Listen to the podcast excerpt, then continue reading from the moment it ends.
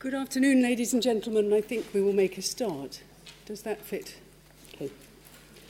I'm Peggy Frith, and I'm currently president of Oxford Medical Alumni, which is a very active university association with a worldwide membership of both clinicians and scientists. We're hosting this as the ninth in our series of annual Osler Lectures discussions. Today is a discussion. There will be a reception for members of Oxford Medical Alumni immediately after this meeting in the Founders' Room here at the Saïd Business School. I would like to mention in passing that Oxford is currently ranked number one in the world for the scale and excellence of our biomedical scientific research and also for the quality of our clinical training.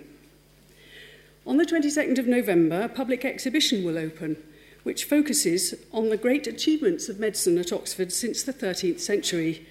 It goes from Roger Bacon's scientific inquiries, through the, including the development of penicillin, to the present day. I would now like to say a few words of introduction, both to our topic and to our three speakers this afternoon. Our subject, of course, is big data and drug discovery. The medical field of big data is emerging with great potential to revolutionise healthcare research.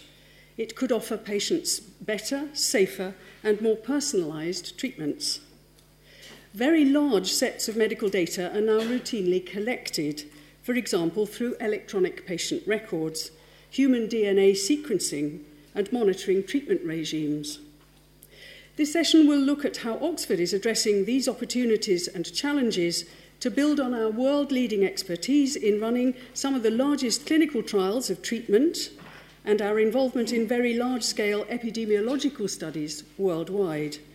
For example, the causes, prevention and treatment of heart attack, stroke and cancer. To bring big data sets together for researchers to use in a suitably anonymised way will provide powerful new insights into who becomes ill and why. But to store and analyse vast quantities of data is not straightforward.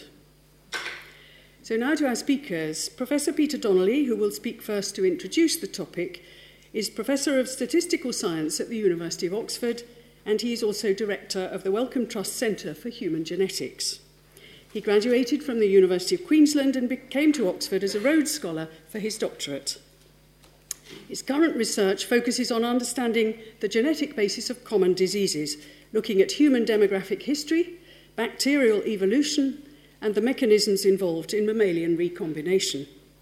Peter is a Fellow of the Royal Society and of the Academy of Medical Sciences. Doctor Martin Landray will speak next. He's Reader in Epidemiology within the Nuffield Department of Population Health and is Honorary Consultant Physician at Oxford University Hospitals. His principal research interest is in the reliable evaluation of treatments, in particular as co-principal investigator for a series of large-scale randomised trials involving over sixty-five thousand patients. He also coordinates development of I T systems to facilitate large-scale clinical studies, including the U K Biobank, of half a million middle-aged volunteers. And finally, Doctor Saad Jbabdi is a postdoctoral research fellow at the Center for Functional Brain M R I in the Department of Clinical Neurosciences based at the J R Hospital. His main research interest is understanding structural and functional organisation of the brain. Working with Professor Steve Smith, he is a member of the team for the N I H-funded Human Connectome Project and the U K Biobank imaging study. We're very grateful to our three speakers. I would now like to hand over to Peter Donnelly.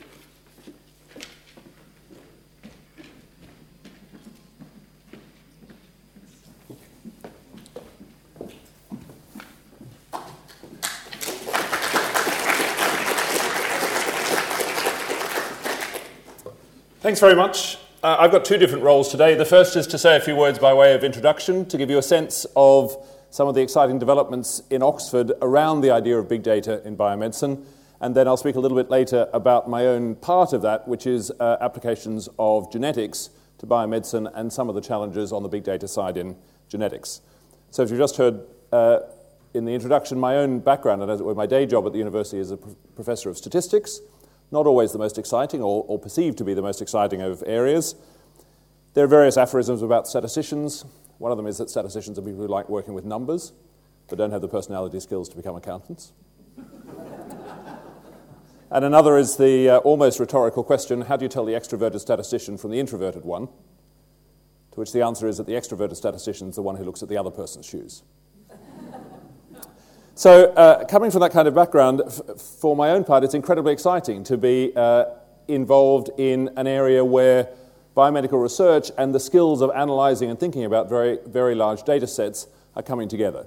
And it's an area in, uh, in many parts of uh, biomedical research that we're aware of, but one in Oxford in which uh, we've got a very exciting program that we're developing. And I want to say just a couple of words at the outset around that. So as you've heard uh, now, and may have heard uh, there was some media cover- coverage during the week, but the idea behind big data is that these days in many areas of medicine, we generate large amounts of information. Uh, my own field is genetics, so large amounts of information about genetic variation between people. Uh, there's treasure troves of information in our hospital records and patient records, uh, imaging, which we'll hear about a little bit later, and then large-scale population studies and, and uh, disease surveillance on a worldwide scale.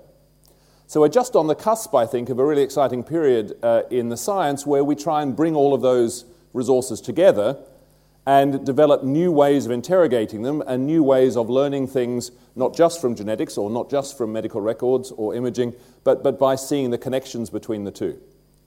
It's something in Oxford that, that um, we feel well-placed to do. We have many of the leaders in the development of analytical methods in these areas, and you'll hear from some of those today, and also uh, leaders in terms of some of the very large studies uh, in this kind of area. That's crystallised in Oxford in a new development, the Li Ka-Shing Center for Health Information and Discovery, which is uh, held, hosted on one of the university's biomedical research campuses at the Churchill Hospital in Headington. And there are two parts to that. There's one part called the Target Discovery Institute and another called the Big Data Institute. The Target Discovery Institute already exists. Both of these are unique in their vision and what they hope to achieve. I'll say a little bit about each of them in a minute. And both are by their nature extremely multidisciplinary, bringing together scientists from different fields to try and push the field f- forward. And to give you a sense of scale, that when both are up and running, they'll house about six hundred research scientists. So first of all, the Target Discovery Institute, the T D I, that's a new, uh, it's an attempt to break a paradigm. In the past, we've had uh, academic scientists who do core biomedical research, and then drug companies who try and pick up some of those discoveries to find new targets and new therapies. And both sides have been aware for a long time that one of the biggest challenges is the bridge, or rather the lack of bridge in the middle. And the vision behind the Target Discovery Institute, led by my colleague, uh, the Nuffield Professor of Medicine in Oxford, Peter Radcliffe, is to move the academic work forward to get academics directly involved in understanding and characterising better drug targets. So that involves collaborations between uh, basic science in biology and in chemistry, pharmacology and medicine. And the idea is to use modern and large-scale screening techniques, genomic techniques, proteomics, Uh, cell imaging and so forth, to identify drug targets at an earlier stage than industry would normally do, and hopefully in ways that are more successful. You'll probably be aware that there's a major crisis in the pharmaceutical industry exactly because of the, of the challenges of coming up with large targets. That building's uh, already up and running, and there are a large number of major collaborations, industrial collaborations there. More aspirational, but very much in the planning stage, is Oxford's Big Data Institute. We're very fortunate to have received uh, substantial government funding towards, but not completely for, the building involved, and an extremely generous b- benefaction from the Li Ka-Shing Foundation uh, to bring in and house new scientists in the area. So just to give you a sense, uh, here's an architect's drawing of the two parts of the building. As I said, on the medical research campus uh, in Headington, this is the Target Discovery Institute. It not only exists as an architect's uh, drawing, but in, in uh, real life, and I'll show you some pictures in a minute. And here's the proposed Big Data Institute. That is the Target Discovery Institute, and it was opened as part of the Li Ka-Shing Centre, as I described, uh, a couple of months ago in a ceremony involving the Prime Minister and the Chancellor and, and the benefactor, Mister Lee. So I'll stop there and then uh, allow my colleagues to tell you a little bit about some of the areas involved, but just wanted to give you a sense of the excitement and the possibilities that we see in Oxford in taking the area forward. Thanks.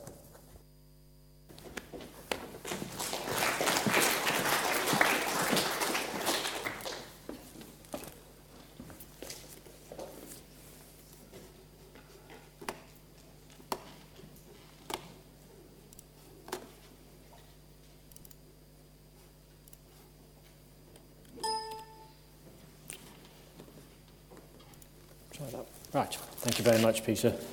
It's not often you start a talk by taking down a photograph of the Prime Minister. Um, so, uh, big data. Um, it's a term that I think um, either means nothing or means everything, um, and to each person means something slightly different. What's big? Um, well, I thought we'd start with some numbers that are big, that are real, and that are a problem. So these are uh, the numbers of deaths that are likely to occur by age for, of the one hundred thirty million or so people that are born this year. So there's some projections in this, clearly, um, but they're based uh, on uh, the um, uh, global burden of disease. So if one looks at neonates and young children, about ten million children worldwide will be dying from uh, neonatal disorders, from infection, from malaria, largely from disorders that are preventable by clean water, vaccination, uh, and, uh, and good maternal health. There's about another ten million who will die between the ages of five and thirty-four by something that's largely external. That may be accident, trauma, gunfight, war, civil war, suicide. Important problems, but if you like, largely non-medical. And then there's a third group of people, of about forty million of those people, will die between the ages of thirty-five and sixty-four. It's a sort of arbitrary definition of being middle-aged. One of my more senior colleagues keeps shifting the upper, upper boundary, and we're now at sixty-nine, and I think we're about to shift to seventy-four. So... But the argument would go that those deaths in middle age are largely avoidable. Death in old age is unavoidable. We will all die. Death before old age is avoidable. Now, if one looks at those forty million deaths, about half of those are going to be due to vascular disease worldwide, and perhaps another third due to cancer, and then there's a series of other uh, uh, disorders beyond that. So I'm just going to focus on vascular disease over, over the course of my talk, but I'm going to start with the man who gave that description of death in old age is inevitable, death before old age is not. And this is his data, big data maybe, from uh, the British Doctors Study, a survey of about thirty-something thousand British doctors in, nineteen, in the nineteen fifties, uh, asking whether they smoked or did not smoke. And what you can see on the uh, Uh, uh, far right-hand curve is the uh, survival amongst those people who did not smoke. And on the left-hand curve, the survival among those people who continued to smoke all the time until they could smoke no longer because they died. On average, fifty percent uh, lost ten years of life through continuing to smoking. These data were generated by being able to survey large numbers of people in a very manual fashion in the nineteen fifties. And then follow them up long-term through hospital records, or in particular in this case, through death registries, through the National Registry. Wind forwards uh, till uh, uh, late last year, those data were all in men. Here's a different study run by uh, uh, one of his uh, students, she's no longer a student, Dame Valerie Beryl, of a study of one point three million women. They were recruited in about nineteen ninety-eight. They were followed for about fifteen years. And here you can see that the more they smoke, the greater their risk of dying. This is obvious to us now. The question is, is there any point giving up smoking? So on average, amongst the smokers, the risk is about three. And I wish I had a pointer. I probably do have a pointer. It's about three amongst these people who continue to smoke forever. And the risk, the relative risk is one for those people who never smoked. If people, if these women were to give up in their twenties uh, or early thirties, then their risk would not climb to the three as if they continued, but would uh, be fairly similar to the non-smokers. That's not to say smoke all you like until you're thirty and then give up. Because, of course, with something so addictive, it's incredibly challenging to give up. But it is an important public health lesson that if we want to avoid uh, deaths in the first half of this century, it's going to be persuading current smokers to give up.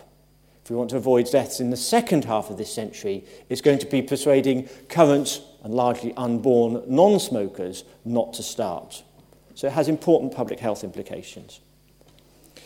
So let's turn to blood pressure. So this is the risk of, uh, of ischemic heart disease, sorry, and cholesterol, sorry, my mistake, and cholesterol. Everybody knows this, that the higher your cholesterol, the higher the risk.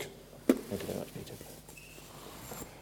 It took uh, this study of a, of a million records and about one hundred thousand deaths and about fifty thousand of those being due to heart disease in order to identify that these same straight-line relationships occurred whether people were middle-aged or elderly. They still were there. So that's a one way of using big data to tell you something that we now think we know, but of course at one point we didn't. The question comes, could we actually change that? Well, of course, one of the experiments we can do is to do a randomized trial. We can take a group of people, in this case about twenty thousand people, that's quite a lot of people to find, and ask them to, uh, and randomize them either to take a cholesterol-lowering drug, a statin, or to take the placebo. And of course, as we now know, statins work. It's, it's uh, um, uh, uh, sort of, again, this is Daily Mail type stuff. When it gets to the Daily Mail, it's either true or, or, or, or wildly untrue, but it's rarely in the middle. So you can see here that actually after five years, the risk uh, of major vascular events has been reduced by taking a statin. This is now telling us not only is cholesterol-related risk, but the cholesterol is in some way causal. We can reverse that risk. So this is twenty thousand patients recruited actually through going through hospital records, randomized for five years, seen every six months, uh, and, uh, uh, and followed up. But because of the uh, health system in the U K, particularly in this instance, because of linkage to uh, hospital episode uh, records, linkage to mortality, we actually were able to get an additional six years of follow-up and show that actually the benefits continued way out beyond the initial five years of taking the treatment. And I haven't shown it to you. You can also look at the safety. You can determine that not only is five years of taking a statin not cause cancer uh, um, or other forms of non-vascular mortality, but in fact, actually, even after eleven years, there's no impact on cancer. One final piece, advantage of this is cost. This initial study cost twenty-one million pounds. I would tell you that that's actually about ten percent of what a, what a commercial company would uh, um, uh, spend these days on these sorts of studies. This additional piece of follow-up, this additional uh, six years of follow-up, cost two hundred thousand pounds. So we can do it cheaply, we can do it efficiently, we can do it reliably, we can get answers that really matter to real patients and to real public health. So these are the sorts of experiments that we've been doing for some time. Now we, we want to move up a gear and actually answer more questions in more people in greater detail. And I'm going to describe, during much of the rest of my talk, Two uh, prospective studies, this is ongoing studies, uh, one based in China, the China Kadori Biobank, and one based in the U K, the U K Biobank, both of which are being coordinated in Oxford. They both include half a million people. They both recruited during uh, the first uh, decade of this century. They both recruited largely middle-aged people, and both uh, had uh, rather more women than they did men. Of course, the massive difference is that the, the people in China were all Chinese, and the people in the U K, well, in fact, ninety-five percent of them were white British. There is in this study general consent for use of, of the blood, including the genetic material, and general consent for follow-up through all the routine hospital records. So it's an incredible, um, incredibly valuable resource. I just want to emphasize the scale, the importance of these big numbers. And we can obviously get large numbers. Half a million is a large number of people. That gives us a large numbers of cases, large numbers of controls. It also re- increases the breadth that we can study. We can study different risk factors, different exposures, different lifestyle habits, and different outcomes. We can not only study heart disease and cancer, we can study dementia, we can study osteoarthritis, we can uh, study uh, uh, whatever disease one, one is, is concerned about in middle and late age. We get the, the uh, uh, duration of follow-up and, indeed, frequency of follow-up. So if things relapse and remit, we can study that. If things don't emerge for fifty years afterwards, we can follow that. And then we get the depth, the level of detail. And the imaging that you'll hear about a little later is one example of the level of detail. So let me give you uh, an illustration of the value of numbers, just having a lot of people. I think everybody here would know that high blood pressure is bad for you. High blood pressure causes a, a, an increased risk of heart disease. Now, this is a study of five thousand people, And I showed you some very clear pictures earlier on that that relationship between cholesterol and risk was true in middle age, it was, in, it was true in the very elderly. Wouldn't you like to know that for blood pressure? Is it just a risk factor in the middle aged when you're forty? Or is it when you're fifty? And what happens when you're seventy? And what happens when you're eighty? Well, if we do five thousand people, these associations are what we get. I've drawn some lines on, but frankly, I could have drawn any lines that I cared to, and it really would give you little in the way of information. That's five thousand people. If I go to uh, fifty thousand people, now it's beginning to become a bit clearer. I have more people having heart disease. I have less uncertainty about everything I'm trying to, trying to assess. And if I go up to five hundred thousand people, and these, these data are real, now I can see the straight line relationships, whether people are in their forties or people are in their eighties. Blood pressure is important for me, and it's important for my mother. So numbers matter. So we have to work out a way of getting large numbers. Another thing that matters is detail. So I'm going to tell you, and I've, I suspect that not everybody here is medical, so I'm sorry, I'm, well, I am sorry about that, but I'm also sorry about the fact that you won't necessarily under, understand all of these terms. What I'm going to tell you is, is that these are all uh, risk factors for getting a stroke. So in crude terms, people who have any of these are more likely to have a stroke. The second thing I'm going to tell you is that if you're this side of the line, you're more, more likely to have a, a lacunar stroke, one type of stroke. If you're this side of the line, you're more likely to have another, another type of stroke. So all of these things, they, they equate equally. Alcohol is as bad for this type of stroke as it is for this type of stroke. But there are some diseases, this is narrowing of the arteries in the, in the, um, the carotid artery. Uh, this is largely atrial fibrillation, having an irregular pulse um, and getting blood clots from the heart and little fragments of blood clot going up towards the brain, are much more dangerous for this type of stroke than for this type of stroke. Now, if I'm trying to study what causes stroke, and I'm trying to study are there either genetic causes or are there drugs that might reduce the risk of stroke, I'm simply not going to pick that up in the same level of detail if I lump all the strokes together and just say this is stroke. This level of detail, and the, uh, uh, the uh, cardiac imaging, sorry, the brain imaging is going to give us even better, is actually important for trying to pick out those individual signals. So let's move to China, uh, metaphorically, I think. Um, so this is a study of five hundred thousand people, uh, set up, as I say, in China um, about uh, five, to, five to ten years ago. Uh, China um, is a very diverse country.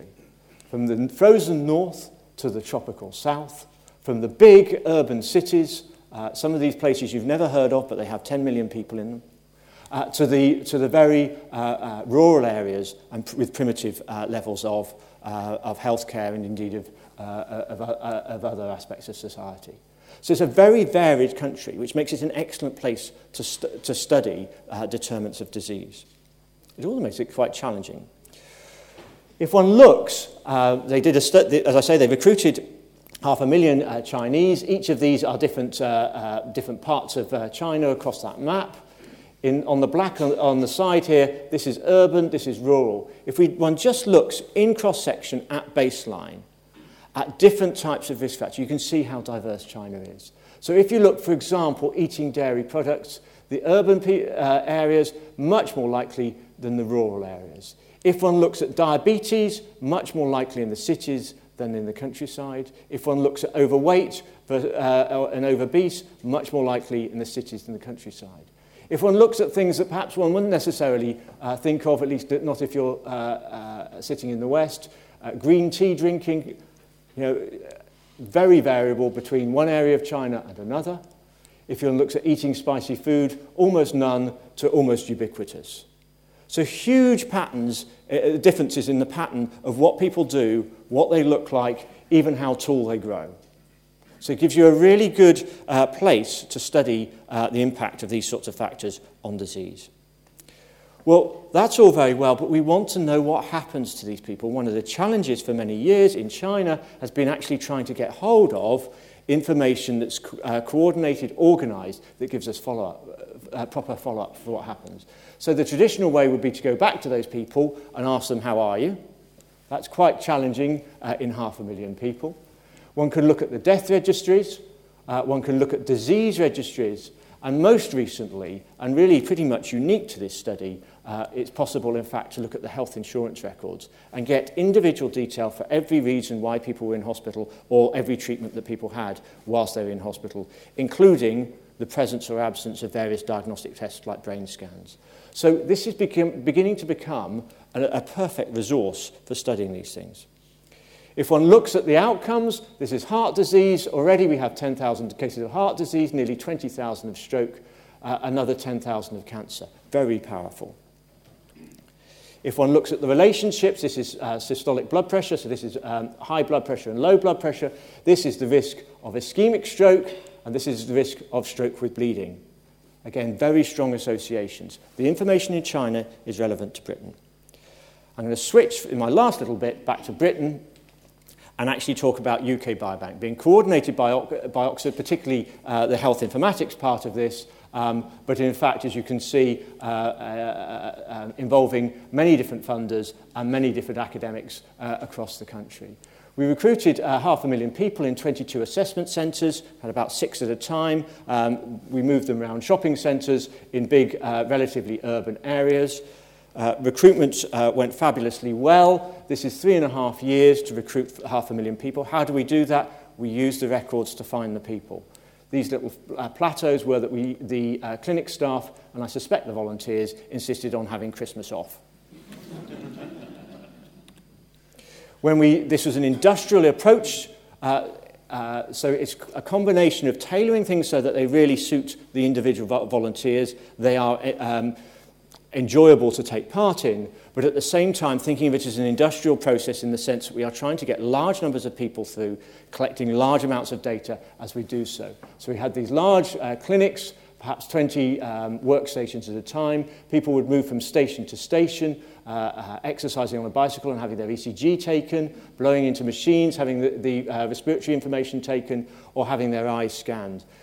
Overall, we were able to get one thousand data points in two hours on one hundred participants per day per clinic and about six clinics at a time. Colossal amounts of information. The, the samples were taken up to Manchester where um, Uh, they were, the central lab is, they were processed, uh, and the samples are stored in this giant uh, frozen warehouse um, with a little robot that runs up and down the middle because it's too cold for the rest of us to go in. One of the problems is not putting the samples away, but how on earth is one going to find them afterwards? Well, there's a warehouse here which is probably twice the size of this room, entirely at minus eighty.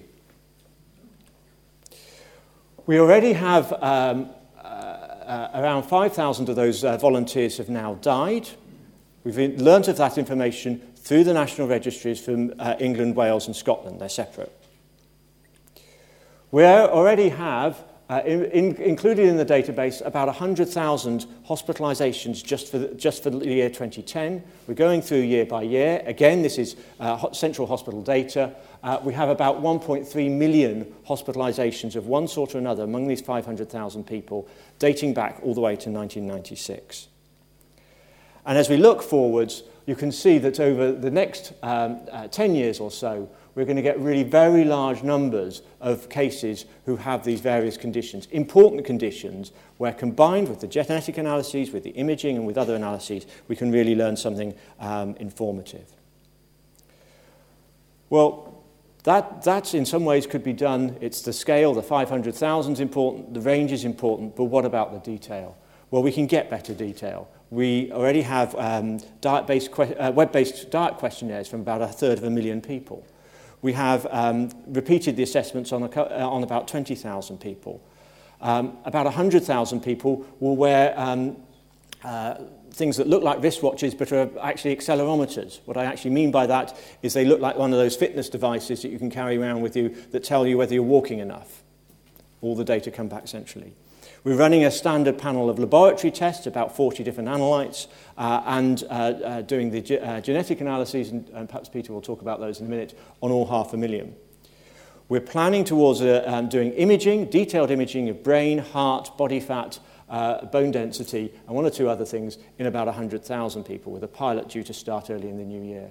And then we were able to link to all sorts of additional data sets. For example, geographic data sets. How far does somebody live from a power station? How far, uh, what's the background levels of radon? All those sorts of things can be linked in to try and understand the relationship between environment and health.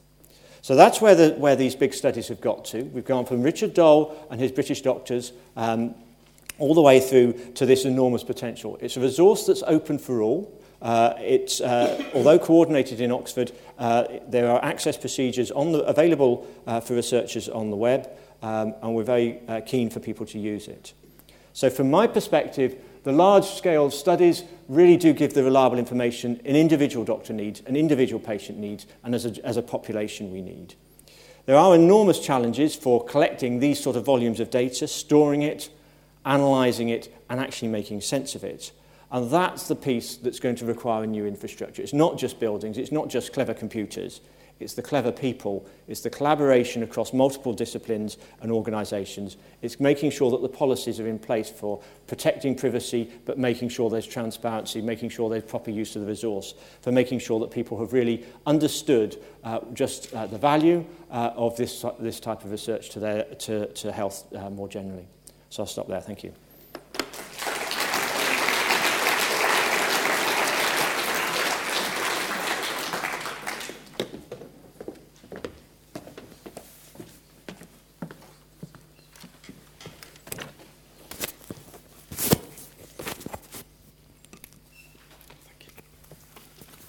So I want to uh, talk to you a little bit now to give you a sense of some of the recent developments in genetics and some of the work that we've got planned um, going forward in uh, and around big data in the area.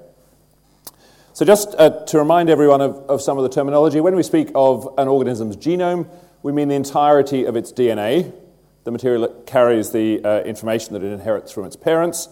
In the case of humans, uh, our genome consists of three billion Uh, base pairs, so you can think of those as kind of chemical letters in our instruction manual, uh, organised into twenty-three pairs of chromosomes, and we get one copy of that genome from our father and another copy of that genome from our mother at conception.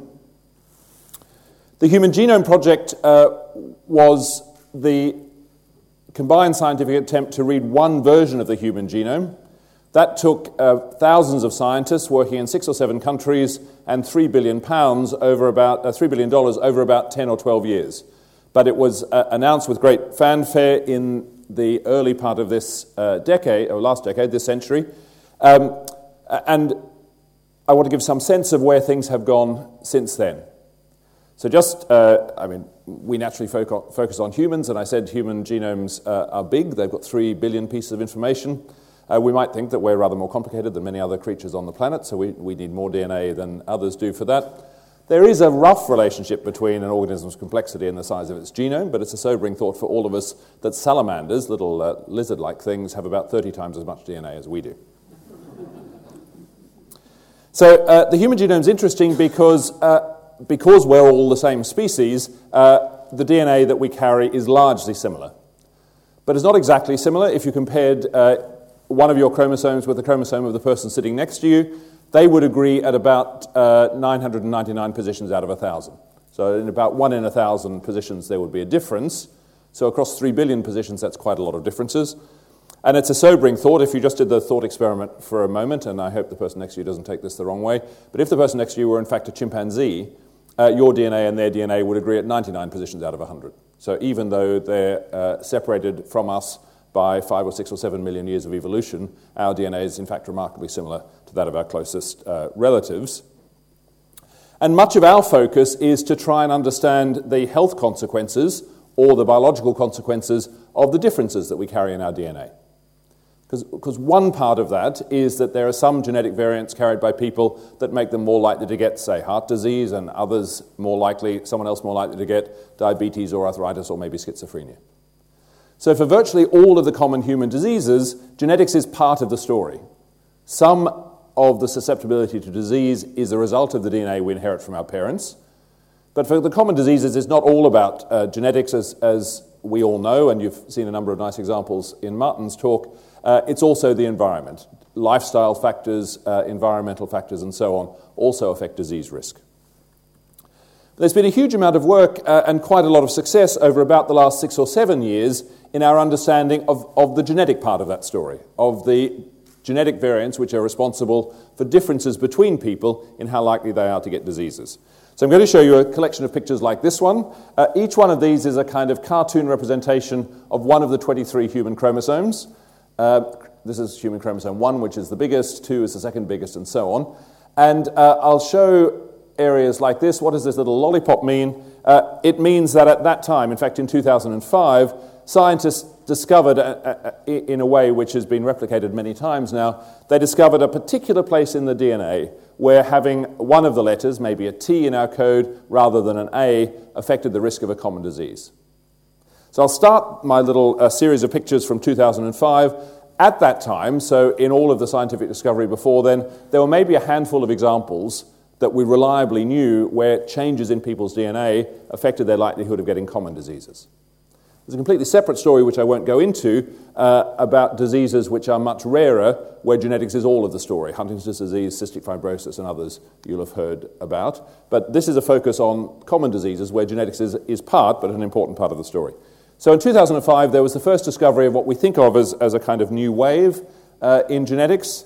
In two thousand six, there are a couple more examples. There was another one on chromosome one. A different color means a different disease. This was a form of inflammatory... Uh, This is a form of inflammatory bowel disease. This is an eye disease called age-related macular degeneration.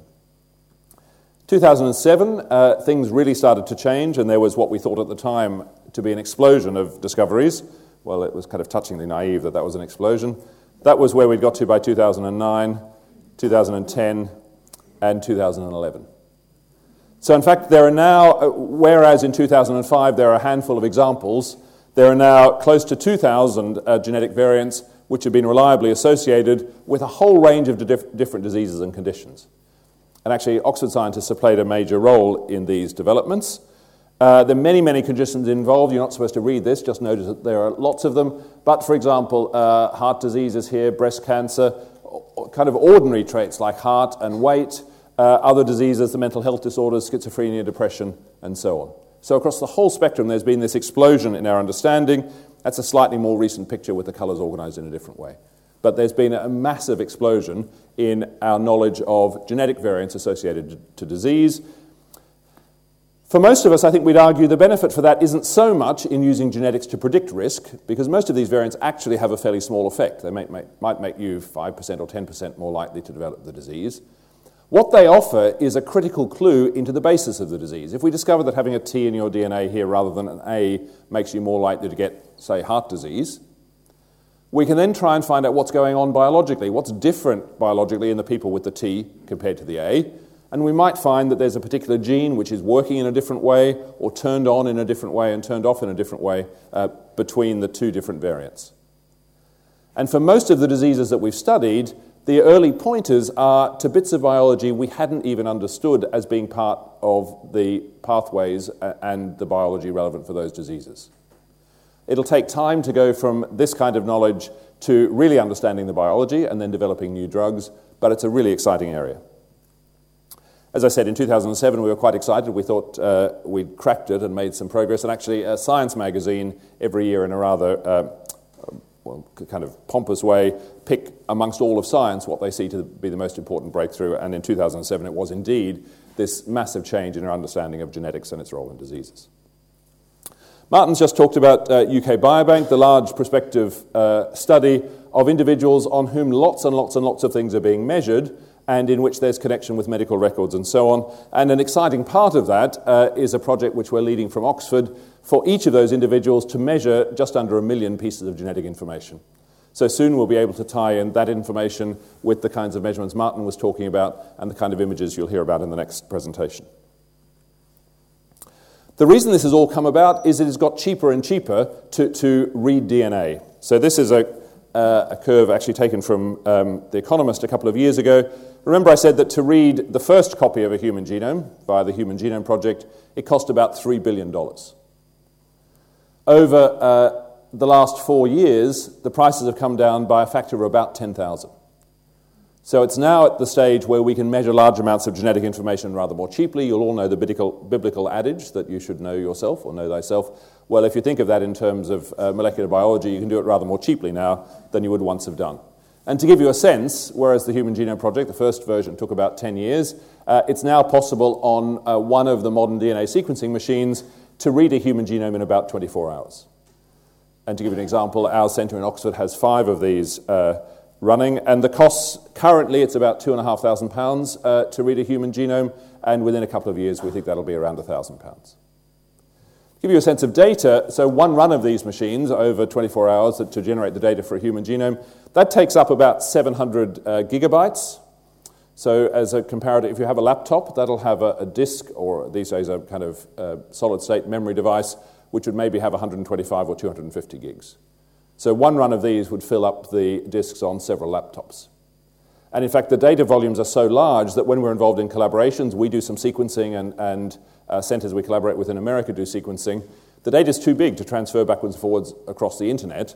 Uh, somewhat embarrassingly in the modern age, the quickest way to get this information from one place to the other is to write it onto a hard disk and send it by Federal Express. That's a sense of the scale uh, of the data involved. So I want to finish by giving you uh, three little vignettes and stories about uh, where genomics is impacting uh, via big data on our understanding of health and, and ways in which it might impact on healthcare in the near future. First of those is to do with cancer. So cancer is fundamentally uh, a disease of the genome. Roughly speaking, every cell in our body has the same D N A in it. It has the D N A that we inherited from our parents.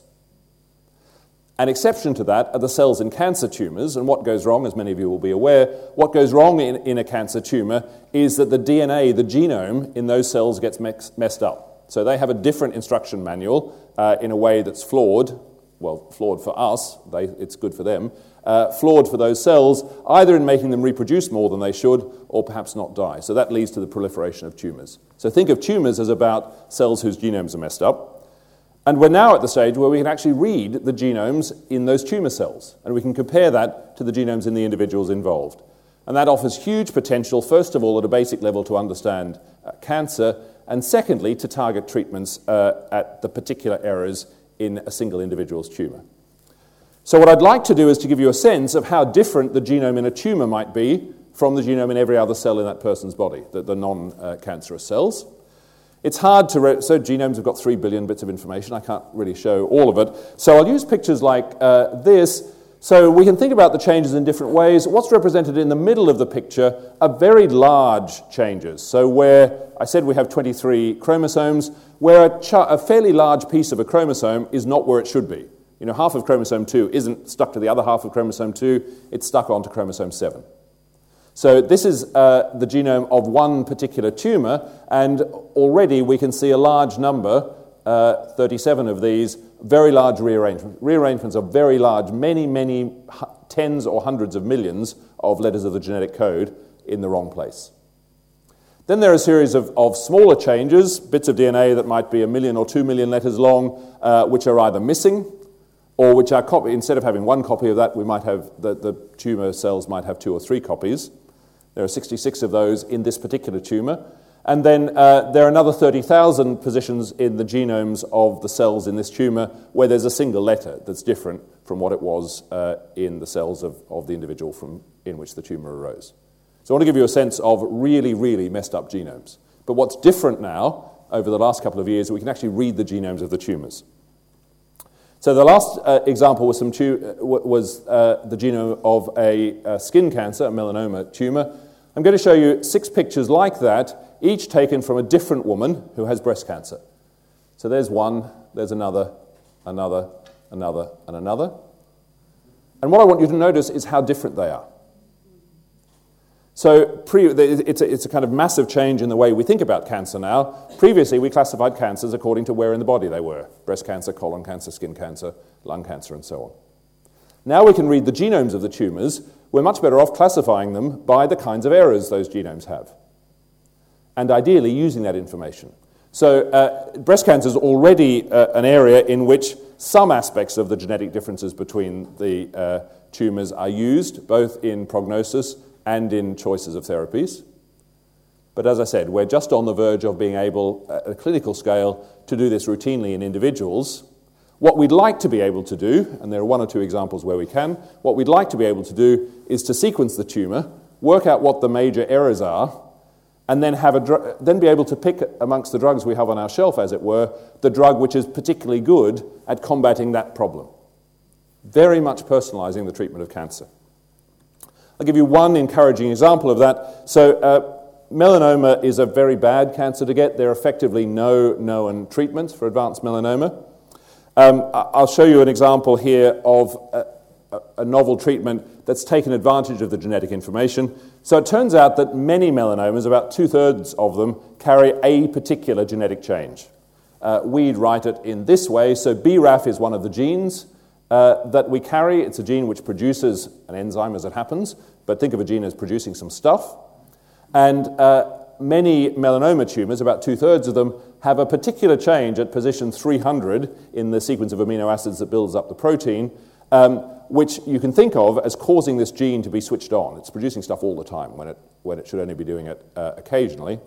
And so that led people to the idea, so this is a discovery which is about ten years old in terms of science.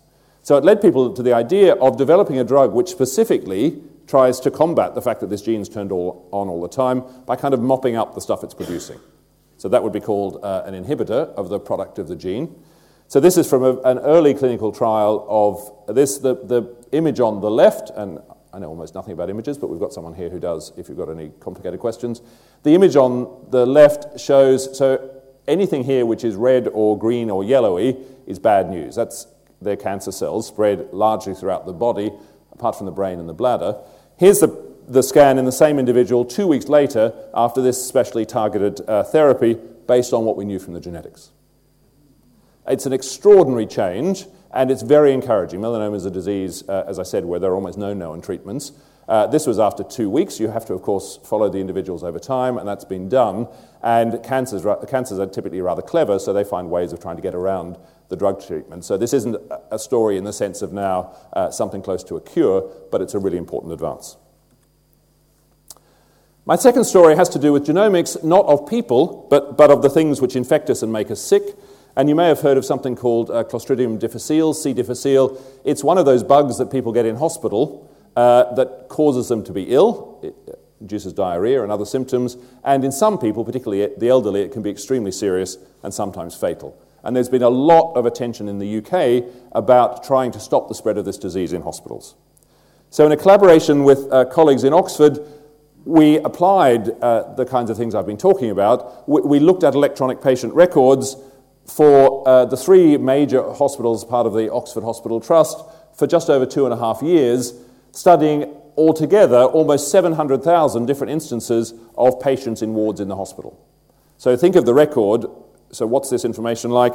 Here's a kind of representation of it. So going along here is time.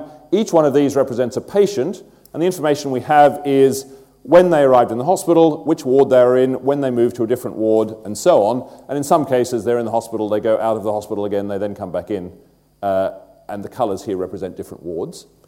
And the horizontal lines for some of the patients are the times at which they had a test that was positive for C. difficile. So we've got this very, very large database with information about where the patients are and who's getting infected. And there was also genetic information, some genetic information on the bugs, the bacteria, the C. difficile that were infecting them. So what we did, and I won't bore you with the details, was de- develop a fairly sophisticated mathematical model of the way the infection might be spreading. We applied that model to the large data set to see what we could learn. And it turned out to be very informative. So here's, uh, again, a very small... Th- these data sets are huge, so it, as, as Martin uh, explained, it's rather hard to visualize them. Here's a small part of that. And what this shows is an instance where our analysis of the data convinced us that it was very likely that this individual infected this one. And here's another instance and another and so on. So we can actually, by tying together the genetic information and the patient records, infer transmission events. That's interesting in its own right. It's also interesting because we can aggregate those and try and look at different sources of transmission. And interestingly here, uh, our study showed that most of the transmission in hospital doesn't seem to be from other people in hospital who have got C. difficile. So that's a bit of a, it's encouraging at one level, because that's what uh, we've been worried about. Um, but it's it's tantalizing in another, because we're yet to find out. So what else might be going on? It may be that there are individuals carrying the disease in hospital who aren't themselves patients, so they don't uh, register, or it could be that some of this disease is flying under the radar and it's at low levels and we're not seeing it. It's one example of analyzing a large data set to learn about transmission. Actually, these are, you don't need to uh, know the details. So these are different genetic versions of, of the bacteria, and we learnt that some genetic versions are much worse, in t- or they're much more virulent in terms of spreading than others. These are different wards in the hospital, and uh, the rate of spread is much higher in some wards than others. And before you rush and think that that may well be because of differences in hygiene or cleaning or whatever between the wards, uh, wards with older people will tend to have more incidence of effect- infections than others. We thought uh, we could control that rather better by looking at hospitals. Here are the three hospitals with rather different overall rates of infection. Uh, again, it's not so easy to compare directly between hospitals because of differences of case mix, but encouragingly, here's the first uh, roughly a year and three quarters in the study, and here's the second half of the study period where differences in control measures had been introduced to the hospital, uh, and we see they made a difference. My last story has to do with uh, whole genome sequencing, reading the entire uh, D N A of individuals. And I'll tell you about a collaboration we've been involved in with a major technology company, Illumina, to study five hundred patients for, for, with a wide range of conditions to try and see how closely we, how close we are to being able to use genetics, sequencing whole genomes, to inform clinical medicine. I'll give you just one instance of that, of a family, two parents and a child, where the child had a very, very serious condition uh, that involved both the shape and the structure of her skull and also her uh, intellectual development. In this case, there was no prior evidence of anything like that in the family, so we suspected that what might be going on is that the child had unluckily inherited a change. They hadn't got an exact copy of the D N A from their parents. They'd got something which is slightly different. Now, that happens to all of us. Of the three billion letters, maybe about thirty are miscopied in passing from parents to offspring. Usually that's fine, unless what's miscopied happens to be in a really critical gene.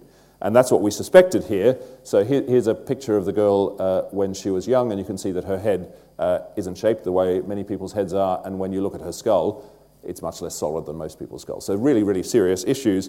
And through D N A sequencing, we were able to identify uh, the likely cause of the change, feed that information back to the parents. In her case, what it does is to confirm a diagnosis. It doesn't immediately lead to a treatment. On the other hand, from the parents' point of view, it's hugely helpful because they can get advice on the risks to any fut- about for any future children they might be having. You know, they're very worried having had one child with this condition, and what are the risks for another? And because of the way in which this happened, those subsequent risks are very small. Also, it's uh, I wasn't the clinician involved in this. Uh, it, for the parents involved who have this really sick kid through genetics, they're desperately worried that it may have been something they did, or maybe they had a drink during pregnancy or something like that. Uh, to know that it's just a chance effect can be really important. And I'll just, uh, th- there's a large project involved here. So I showed a picture earlier of David Cameron when he was visiting to open um, our new uh, Li Ka-Shing Center a couple of months ago. He went round uh, the lab and met some of the uh, students and postdocs involved in these studies, one of whom talked to him about Otahara syndrome. You may know that uh, David Cameron's first child had a very, very rare f- form of early onset epilepsy and died of that. It's called Otahara syndrome. That's one of the conditions we were studying in this, uh, and the Prime Minister was able to hear that in each case we'd been able to narrow down uh, exactly what the mutation causing the change was and to confirm the diagnosis. And, and he was very touching in the in the speech he made to open the centre about the kind of difference that would make to the, to the people who are now in the position he and his wife were several years ago with, with really sick kids in this kind of situation. Whether it's, so that was after the announcement I'm about to describe, but but just over a, almost a year ago, the government announced uh, in what is for Britain a huge advance, and will place uh, Britain and the Health Service, National Health Service, well ahead of the rest of the world, the sequencing of one hundred thousand uh, patients within the N H S. Reading the G- D N A sequences of one hundred thousand people, you can think of that. Uh, so these are people who are already sick, uh, many with serious conditions, cancers and others. So for them, of course, each one will be spoken to individually, and they'll be asked whether they want to have uh, what is in effect a different and a new medical test. Uh, but for each of those, there's a possibility of trying to use the genetic information in the way I've described in some of these examples uh, to, to confirm diagnoses and possibly to influence their healthcare. So I hope you've got the sense that it, it's, it's an exciting time. Uh, large amounts of data in genetics. I've, I've given examples of combining them uh, with other sorts of uh, data that's uh, collected in, in the health service. It naturally leads into the, the third of the presentations, where you'll hear something about, about medical imaging and the possibilities there. Thanks very much.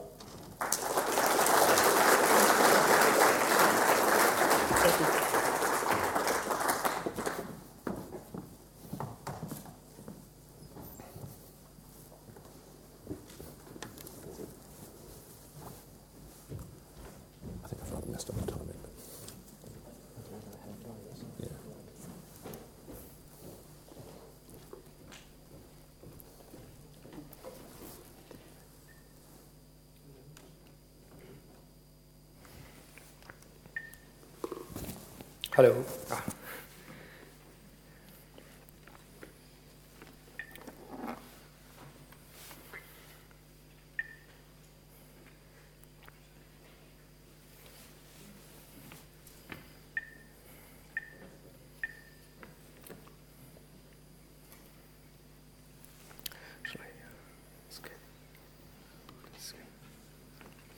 We tried this earlier and it worked. I don't know what's happening now. So uh, my name is Saad. I'm going uh, I'm going to be talking about um, uh, brain imaging, as you've heard, uh, and big data. So I'm going to be showing, uh, hopefully, lots of pretty brains. Mm, maybe, maybe not.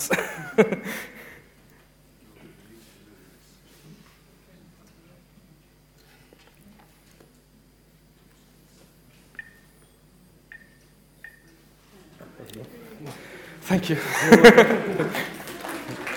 Okay, so uh, I have two take-home messages in this talk. Um, first of all, imaging data is big. When I, when I say big, I mean even bigger than the human genome. Uh, sorry, Peter. Uh, in the Human Genome Project, uh, the data is gigabytes. In a, an equivalent project that's going on in neuroimaging these days called the Human Connectome Project, uh, which I'll be talking, uh, talking about today, uh, data is terabytes. So definitely, you can't store them uh, on a regular laptop computer. And the second thing to know about imaging data, so imaging data is not information.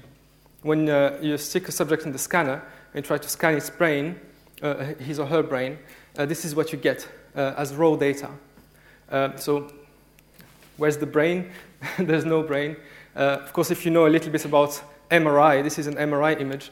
You know that uh, all you need to do is do a Fourier transform to get the brain. But uh, even then, when you have a brain, you, ha- you need to extract information from it.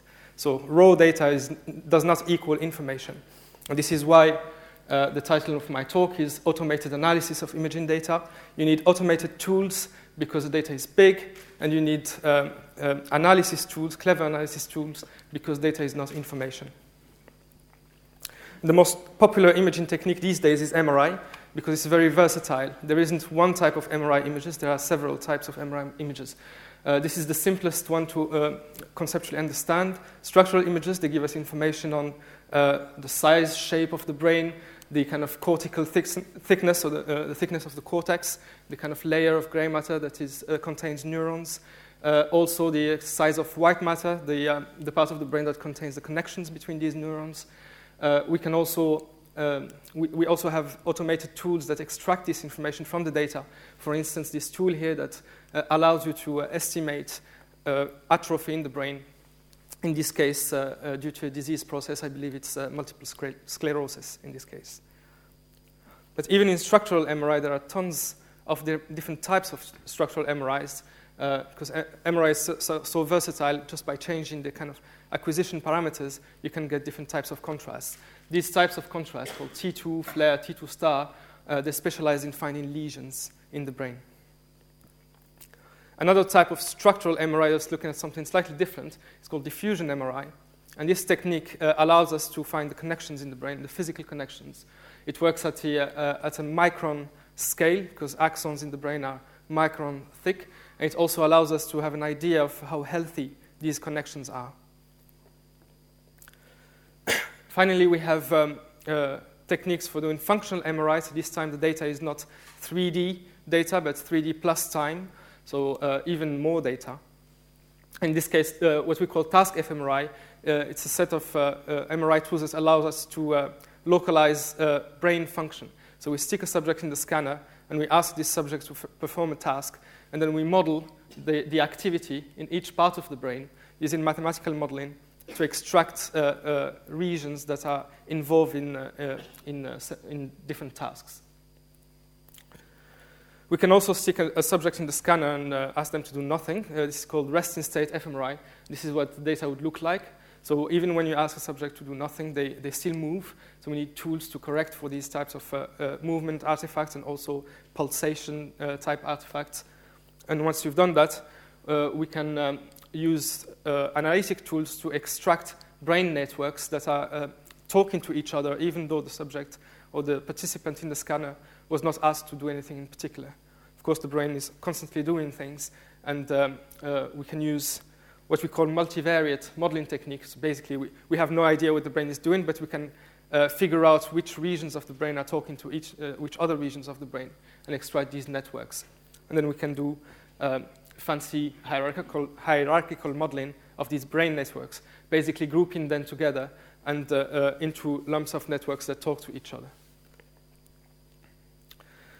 So there's there's many, many applications of these uh, M R I techniques. I just picked one here uh, because of the uh, kind of clinical focus of this session. Uh, this is um, an application in uh, preclinical trials, uh, in this case, pain relief drugs. So um, this, this is a collaboration between uh, FMRIB, uh, which is uh, the lab where I work in Oxford, and Pfizer, led by Eugene Duff, one of our postdoc. And what uh, Eugene wanted to do is uh, uh, find out whether we can incorporate uh, imaging data, in this case task fMRI, in uh, preclinical studies, so to figure out whether uh, a compound is likely to work and then launch it into a, a bigger scale, large uh, uh, clinical trial. So Eugene argues that if you include uh, uh, uh, imaging data, you can increase the power of these kind of go, no-go uh, type decisions uh, because um, Normally, uh, these kind of preclinical studies are, are made on a smaller number of subjects and therefore are um, underpowered in general. So you've heard about the U K uh, Biobank. Uh, this is the kind of imaging portion of U K bio- Biobank I'm going to switch to. Uh, Biobank is a large uh, epidemiologic type study of half a million people. one hundred thousand of these people uh, uh, uh, agreed to, to be scanned in M R I. And uh, uh, one hundred thousand is a large, large number in imaging. It's, uh, it's by far the largest imaging study uh, in the world.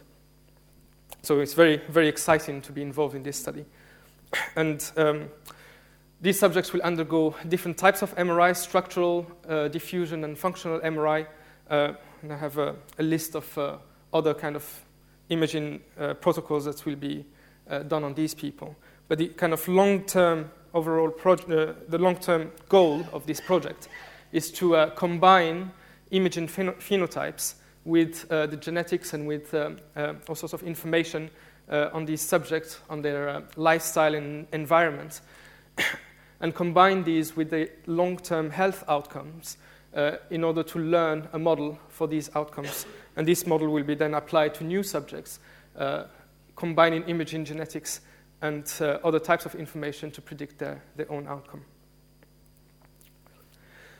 As I said, uh, several types of um, uh, images will be acquired on these subjects, eight in total, uh, uh, four types of structural, or six types of structural images, uh, plus diffusion and functional resting state uh, images. Uh, they will also be scanned for uh, on a cardiac protocol and, um, and uh, whole body fat M R I. So this project will generate two hundred terabytes of data. So it's a, a lot of data. Uh, but as I said in the beginning, we need to be able to extract information from these data. So this is a major kind of data analysis challenge. One, one way uh, that we uh, thought of in extracting information uh, from the data is this multimodal um, independent component analysis. So basically this method uh, allows you to combine all sorts of different data sets and extract features that are relevant from these data sets. For instance, here, uh, these features are, are brain maps, so where in the brain things are happening. And these two features I'm showing on the left are uh, uh, uh, cortical thickness that is uh, uh, thinning through, uh, throughout uh, lifespan. So on the left, you have all brain areas where uh, the cortex is thinning throughout uh, life from age zero to age eighty. And the second map is actually uh, brain regions that are only thinning uh, la- uh, between ages sixty and eighty. So the method was uh, able to uh, automatically extract this information from the data without any uh, information put in it. Uh, on the right here, you can see that uh, the method is also uh, capable of extracting problems in the data, artifacts. Uh, this uh, this weird-looking artifact in the middle of the brain is actually related to the scanner software version. There are three different versions of the scanner software, and they uh, cre- created this kind of artifact in the data. So not only uh, we can detect it automatically in the data, but we can also use this model to, to have a, a first-order correction for these artifacts from the data. So in terms of big data needs, as I said, uh, biobank imaging will produce two hundred terabytes of raw data, but more than two hundred terabytes uh, of extra pre-processed data. So we need neuroimaging tools that are capable uh, of uh, extracting automatically in useful information from these data. Uh, the tools are already are ready and reasonably mature these days, but these tools have been developed in the context of uh, where brain imaging was uh, brain imaging researchers uh, were scanning twenty, thirty, forty people, uh, but um, they need to be kind of put to, to the scale of one hundred thousand people. Uh, it's notable that the uh, cardiac uh, research, M R I research, do not yet uh, have the uh, The, these kinds of automated ad, uh, advanced analysis tools uh, that we have in, in kind of brain research. Uh, so this, this data will be um, uh, uh, freely accessible by other researchers, and some of these researchers will um, will want to do their own analysis with the with the raw data. So they want to, to access these two hundred terabytes of raw data. So there will be um, uh, there will be uh, facilities to uh, to do computing, uh, cloud computing on these. Uh, Uh, on this on this database. And as I said, the long-term uh, plan is to uh, co-model the imaging phenotypes with lifestyle, genetics data, and long-term uh, healthcare outcomes in, in order to, to make predictions on new subjects. The other big uh, project that is happening these days is called the Human Connectome Project. So this is a different beast from the U K Biobank. Uh, it's, a, it's an N I H-funded uh, project that aims at charting the human connectome, so the connections between bra- brain areas in the, in the human brain in vivo. Uh, it involves three main groups, uh, Washington University, led by David Van Essen, uh, University of Minnesota, uh, Camille Ögerbild uh, does the physics, and FMRIB Center in Oxford, led by Steve Smith and Tim Behrens. Uh, uh, twelve hundred subjects will be scanned here, so that's uh, much less than the U K bio, uh, Biobank uh, imaging. It's still a big number for imaging studies, but it's, uh, uh, it's, it's a much smaller scale. However, the, uh, the, the, uh, this project is, is really trying to push data quality to, to its extreme. It's trying to push M R I to the extreme while still being robust enough to be able to, to scan twelve hundred subjects. And as a result of this, um, the, the actual amount of data generated by this uh, project will exceed the amount of data generated by the U K Biobank imaging. And one uh, major goal of this project is to make this data, as well as the analysis techniques, freely available for, for people to use online.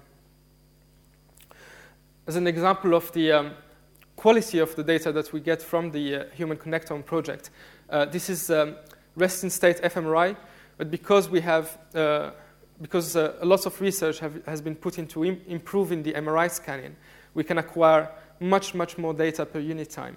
And also these subjects are going to be scanned uh, for much longer than the U K Biobank uh, imaging subjects.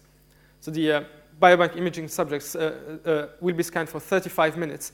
These guys are scanned for three hours. And as a uh, not three consecutive hours, but uh, uh, three three separate bunch, which is still, still quite a long time.